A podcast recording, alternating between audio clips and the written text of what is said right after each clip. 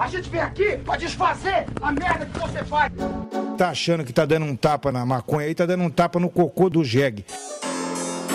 Nasci no mundo, eu já comecei a fumar e nunca mais parei. Seu maconheiro! Seu merda! Show! É você que financia essa merda!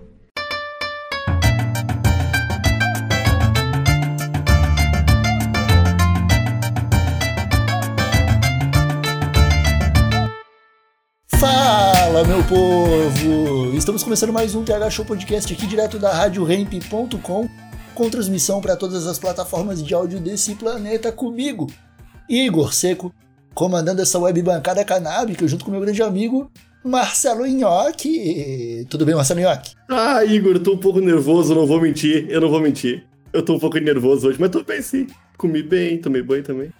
Tá Eu tô, certo. eu, tô, eu tô um pouco nervoso hoje também, cara. Eu vou, eu vou te falar a verdade. Ih, Porque a gente trouxe hoje aqui um dos caras que fez parte do, do grupo televisivo que ajudou a eleger o atual presidente. é.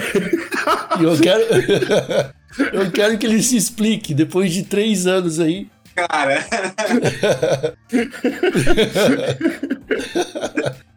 Bom, vamos apresentar logo o nosso convidado.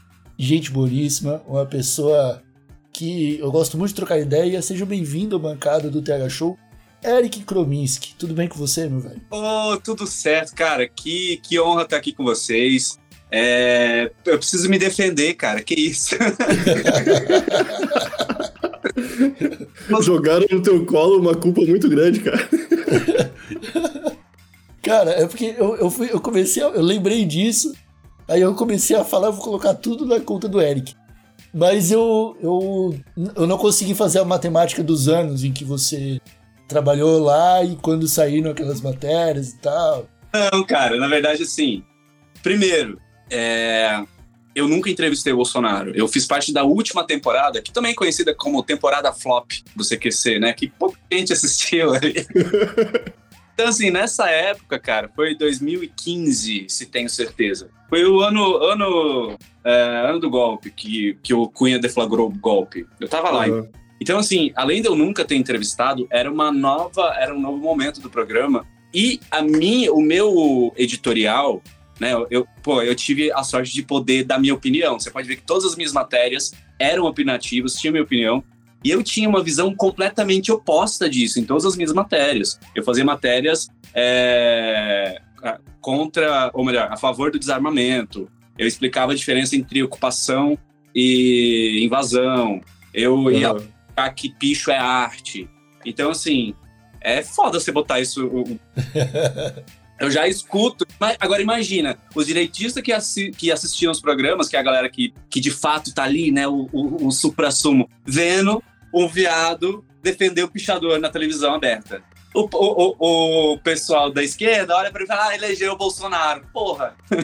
Ah, mas isso é isso, cara. O, o, o- o showbiz é tomar pedrada de todo lado, velho. É isso aí. Pouso cobra comendo cobra. É, não, tipo, já. Porque se a gente seguir numa linha acusatória aqui, velho, a gente consegue. Pra mim, você foi o primeiro cara a usar um golfinho numa propaganda, sacou? Tipo, como é que você se sente? Tipo, Você sabe que ainda não tínhamos esse termo cancelamento, tá? Mas ainda nessa época eu sofri uma espécie de cancelamento por uma influenciadora, que depois em off eu posso te contar quem que é, tá? Depois eu te... Mas ela postou sem... Ela, ela não tinha me reconhecido, a gente se conhecia até. Ela postou falando que era um absurdo é, é, ter um animal participando de um comercial, porque o animal ficava no, no aquário, que não sei o que e tudo mais. Eu, eu respondi pra ela, falei, olha, isso é um, é um boneco mecatrônico, manipulado por 12 pessoas, todas elas ganhando bem pra isso, veio do- de um parque da Disney, não tá, tá tudo certo. Pois ela continuou me cancelando, dizendo, pois é, mas estimula as pessoas a baterem no vidro dos aquários. Falei, ah, vai tomar no meio do... Ah, para. Nossa. Cara, não é- e, e também não é assim, tipo, eu, eu achei que era CGI, aquele golfinho. Sabe, pra mim sempre foi assim. é Não, CGI. naquela época nem tinha um CGI bom assim, cara. Era, era, era uma atração da Disney aquilo lá. Que irado, mano. Ganhou muito mais do que eu de cachê. A Disney cobra bem, cara. Porra. Foi. Quando eu te conheci, eu acho que você tava contando essa história do golfinho pro Brian. tá ligado? Sim, Tipo, a gente tava em Curitiba, foi um dia que eu andei pelo. Inclusive, cara, você foi a primeira pessoa vegetariana que eu vi recusando estar em um ambiente onde iam consumir carne. aí você fala um negócio desse. Você voltou a comer? Voltei, cara. Ah, mas tá tudo bem, cara. Ah. Ó, eu acho que aquela noite teria sido muito mais legal com você no, na churrascaria, tá ligado? Porra, Curitiba social media, não é? Foi. Foi evento?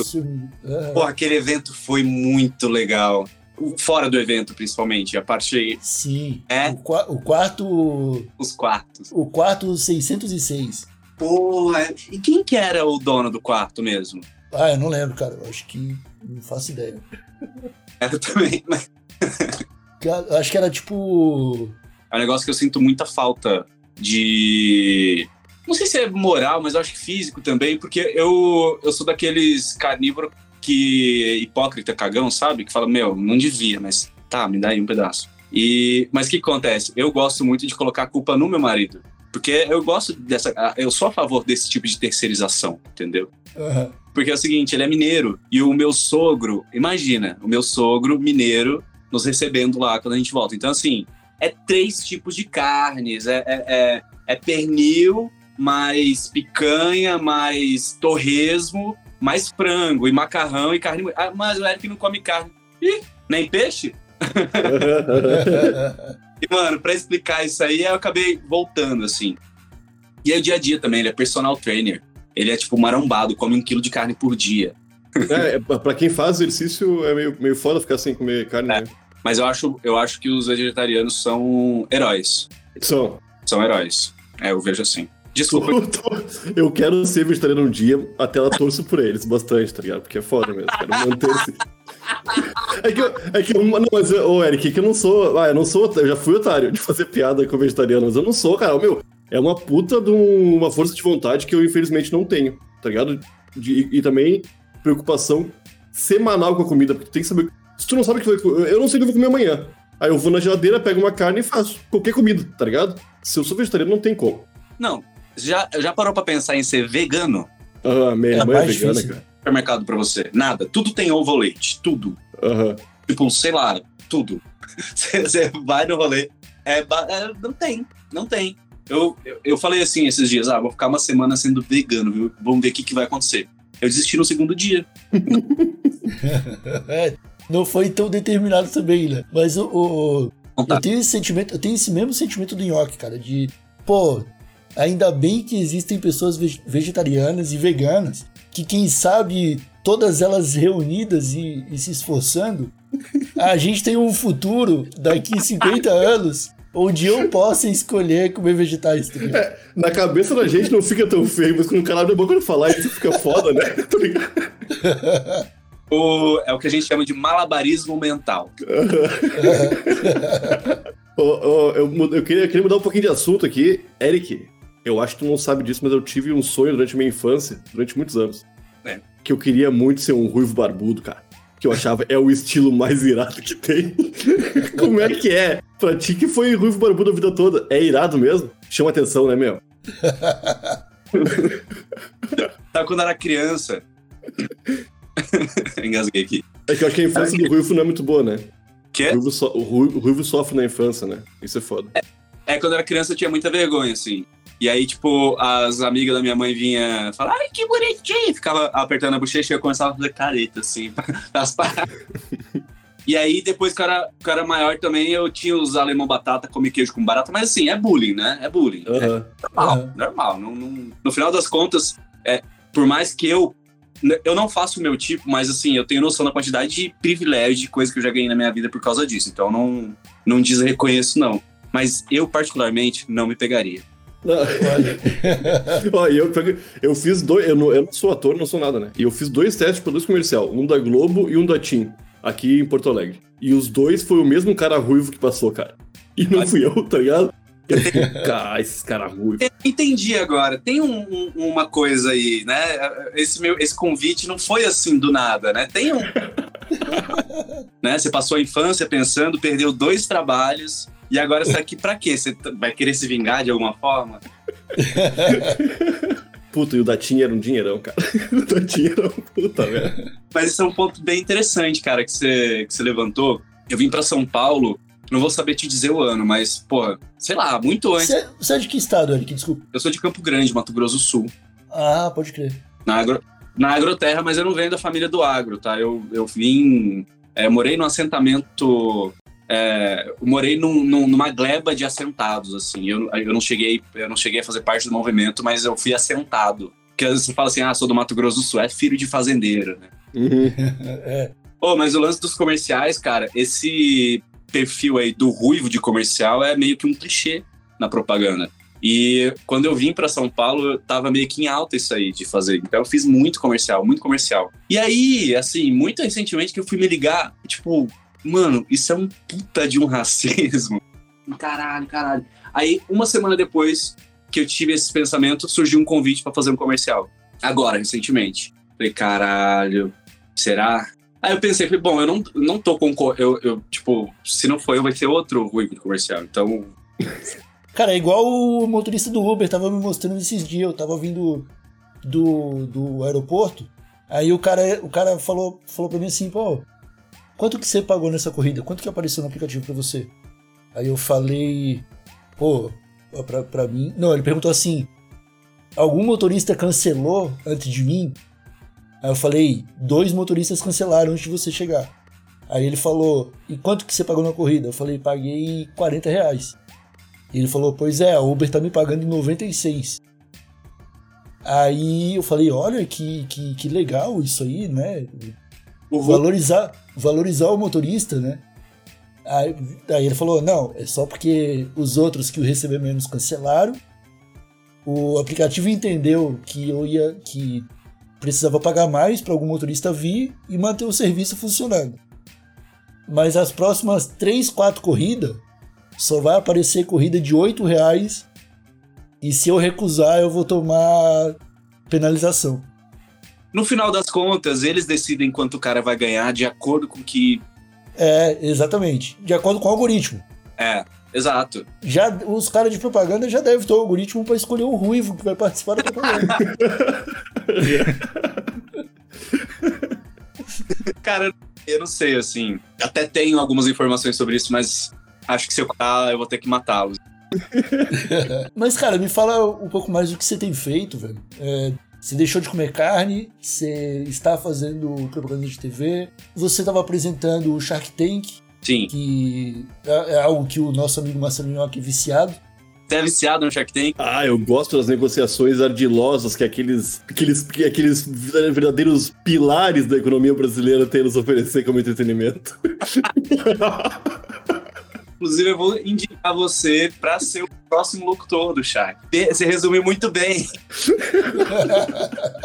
muito foda, assim. Acho que foi o primeiro trabalho em que eu fui convidado, que eles chegaram pra mim, você gostaria? Eu falei, caralho, claro! Né? Tipo, eu já assisti a versão americana e já tinha passado por uma aceleradora de startups e tal. Então, pra mim, fazia muito sentido, assim. Foi muito, muito, muito, muito legal. E aí eu fiquei até a quinta temporada, que foi, foi a minha última, e foi logo ali no meio da pandemia, né? Muita coisa mudou em nas cabeças e nos universos aí durante essa pandemia. E aí eu fui assim, fui pra um outro, fui em busca assim de um outro universo. E cara, o Shark, eu tenho assim muitos amigos de lá e eu aprendi, imagina, cara, todas essas temporadas assistindo todos esses pitchings, todas essas negociações ao vivo. Vai pra TV é seis minutos, às vezes até menos. Cada pitch ali, apresentação, vai de 30 até uma hora e meia de apresentação. De negociar e vende detalhe disso. E aí fora, assim, é, contato com empreendedores, assim, tem alguns empreendedores que passaram pelo programa que estão na minha vida até hoje, sabe? Que faço negócio,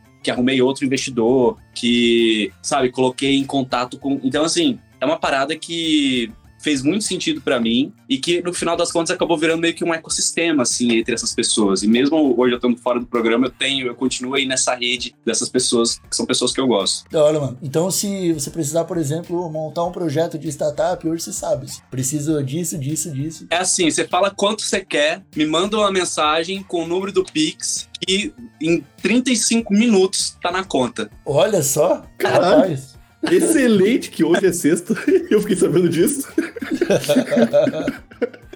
eu vou te falar, eu queria apresentar um programa ao vivo diário na TV aberta. Pra eu fazer isso, só que assim, não é se pegar lá. Cara, o Fa- o Faustão desistiu, né?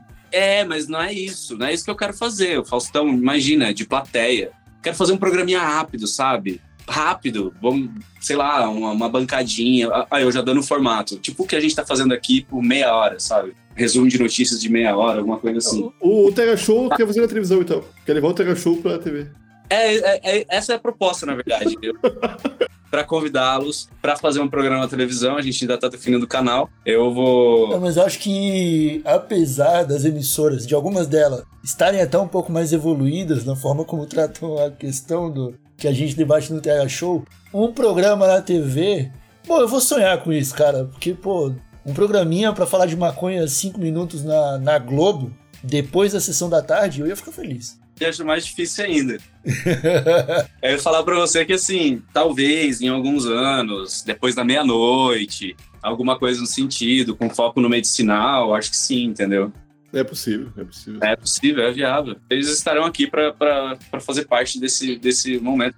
São desbravadores. Não, eu espero que quando, quando chegar esse momento, você me apresente pra pessoa certa. Mas. Eu vou estar com o meu Pix no Ctrl C.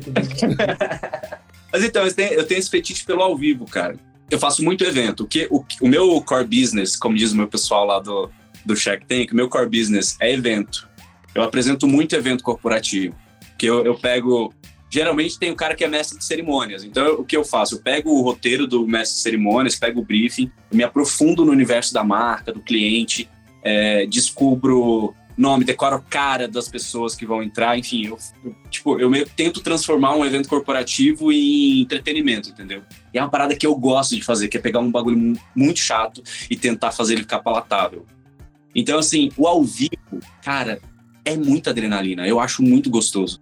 E eu já tentei, e mesmo ao vivo na internet, mesmo ao vivo em evento, é muito legal. Mas o, o ao vivo da TV aberta é um negócio muito louco, que, que foi o que eu fiz na época do CQC, que eu fiz algumas vezes a bancada. E é muito legal, é uma sensação muito legal. Então eu quero encontrar algo nesse sentido. De preferência na Globo, em horário nobre. Mas enfim, quando me ligou, eu até troquei de número para ver se, ele, se o problema era o meu número anterior. O Faustão não aguentou aí? Pa- Parou de ter todo dia? Não, ainda tá tendo todo dia, mas se eu não me engano, a partir do ano que vem já vai ser uma vez por semana de novo.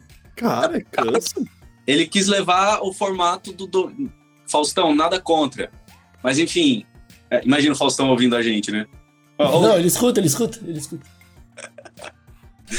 o, o filho, o, o Faustinho gosta bastante, o filho dele. É Faustinho o nome do cara? Eu não tô ligado. muito, muito icônico você ser o Faustinho, né? Eu entrevistei o Faustão, ele foi muito, muito gente boa comigo. Cara, ele parece ser muito gente fina. Ele é, ele é um dos caras de TV, assim, apresentadores, que eu realmente gostaria de, de conhecer. De, tipo, fazer umas perguntas mais. O que, que você perguntaria pro Faustão? Pô, velho, é, me empresta o relógio? É, pra que, pra que essa porrada de relógio, meu brother? Pá, que loucura. Não, eu não sei, cara. Eu, eu queria.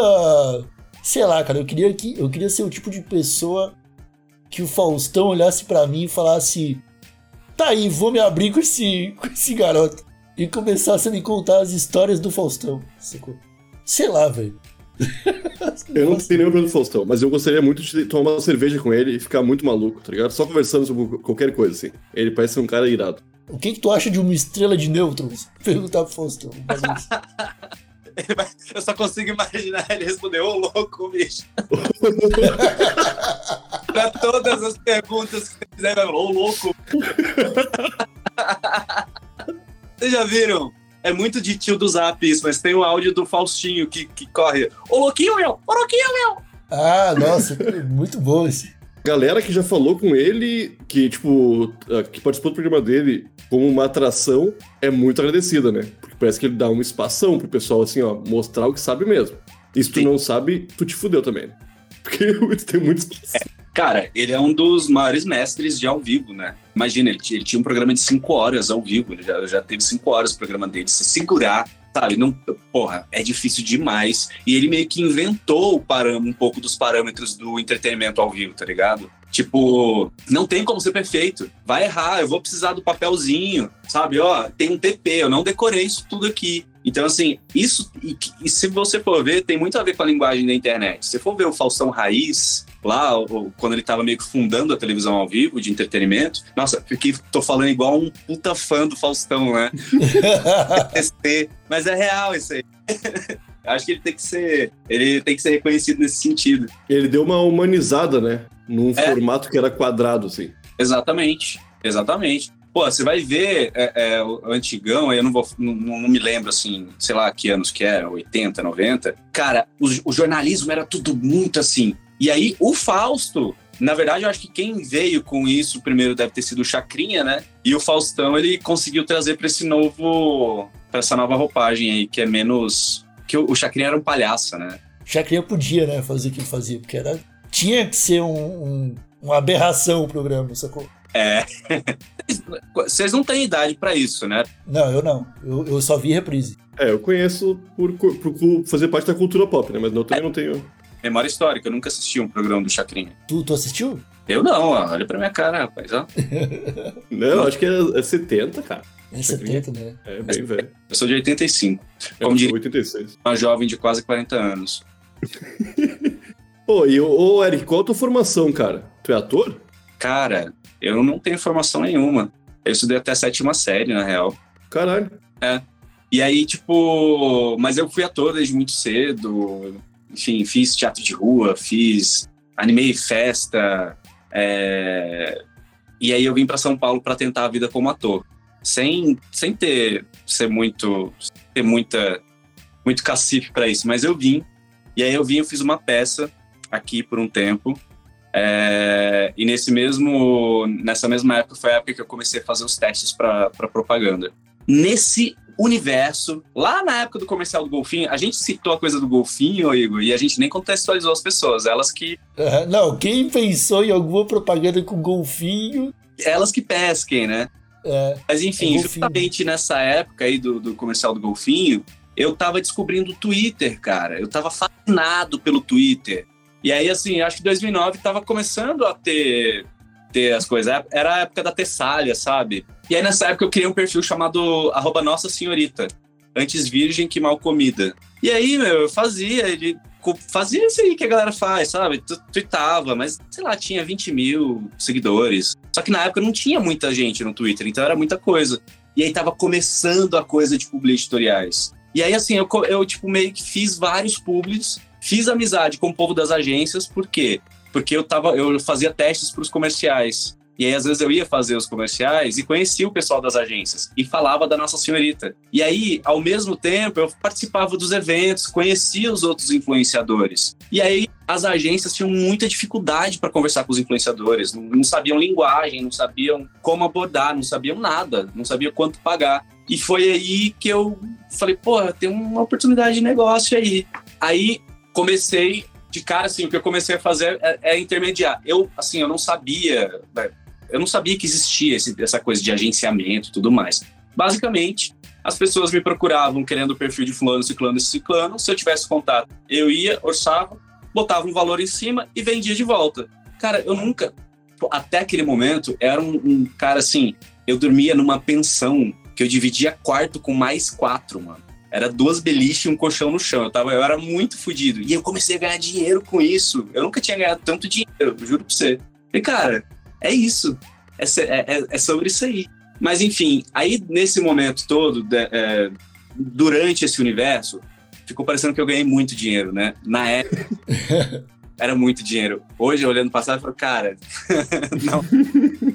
Mas pra época, entendeu? Eu nunca tinha ganhado tanto. E aí, nesse meio, nesse meio tempo, um dos caras que eu, que eu conheci, é, na verdade, ele era ele era um contato de um contato que eu peguei numa, num- numa dessas gravações de comerciais. E eu falei do que eu, que eu tava fazendo e ele virou para mim e falou: Olha, eu tenho uma concorrência acontecendo tal dia. A gente tem uma verba de X, era tipo um pouco mais de um milhão. Tipo, eu nunca tinha ouvido alguém falar isso para mim. o verbo de um milhão. É, o provérbio, o verbo um milhão, eu nem sei conjugar, sabe? E aí esse cara falou isso, ah, então vai ter essa concorrência. Se você quiser participar, virei pra ele e falei, cara, o que, que é uma concorrência?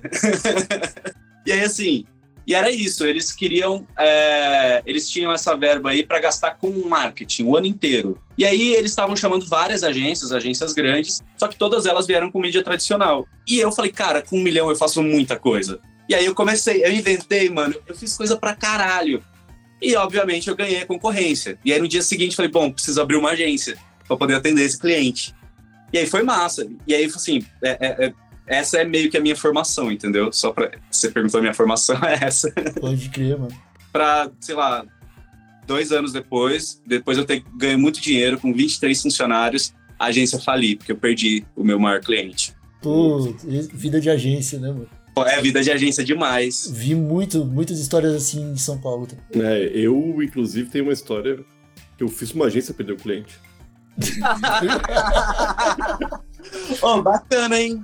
Não, eu, eu fui odiado, Eric. Eu fui odiado em São Paulo no ano de 2010. Eu É tinha- óbvio que você foi.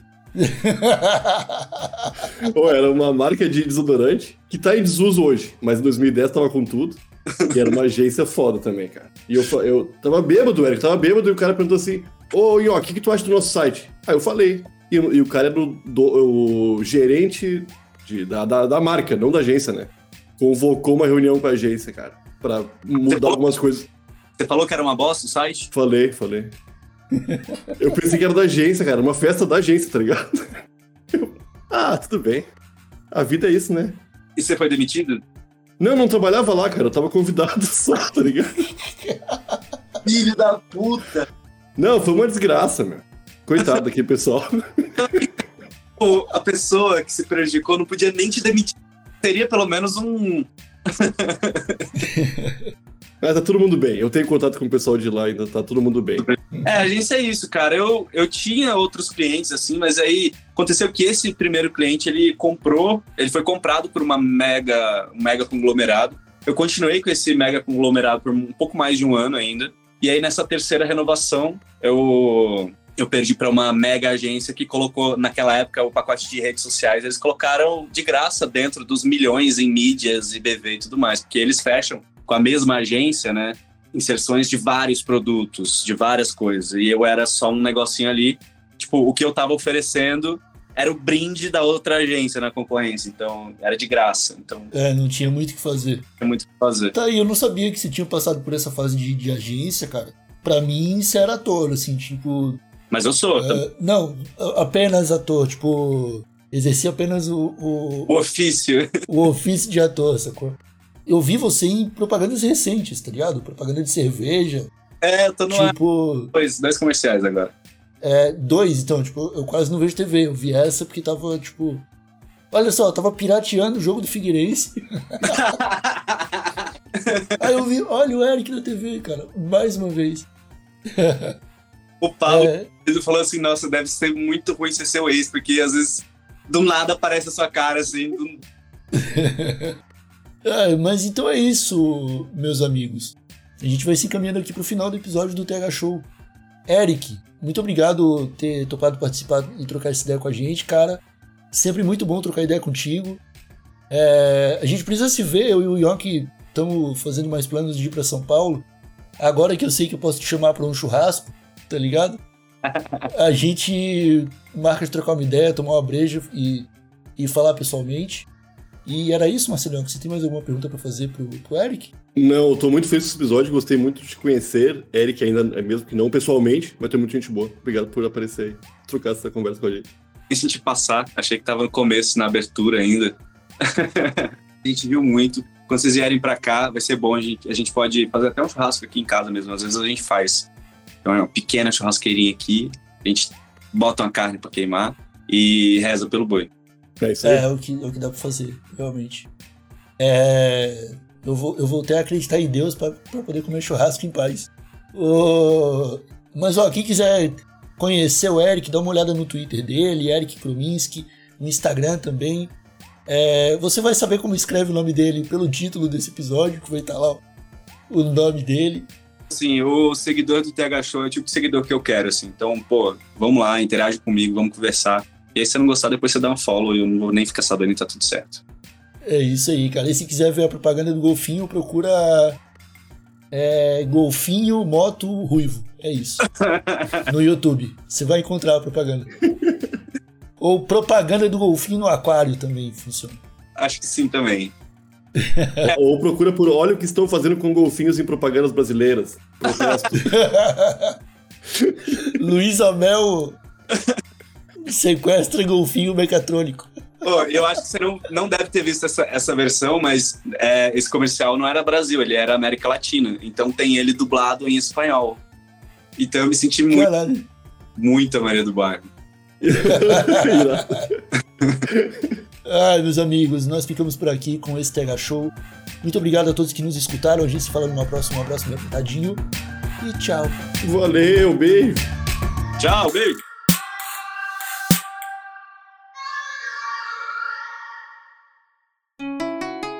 Rádio Hemp.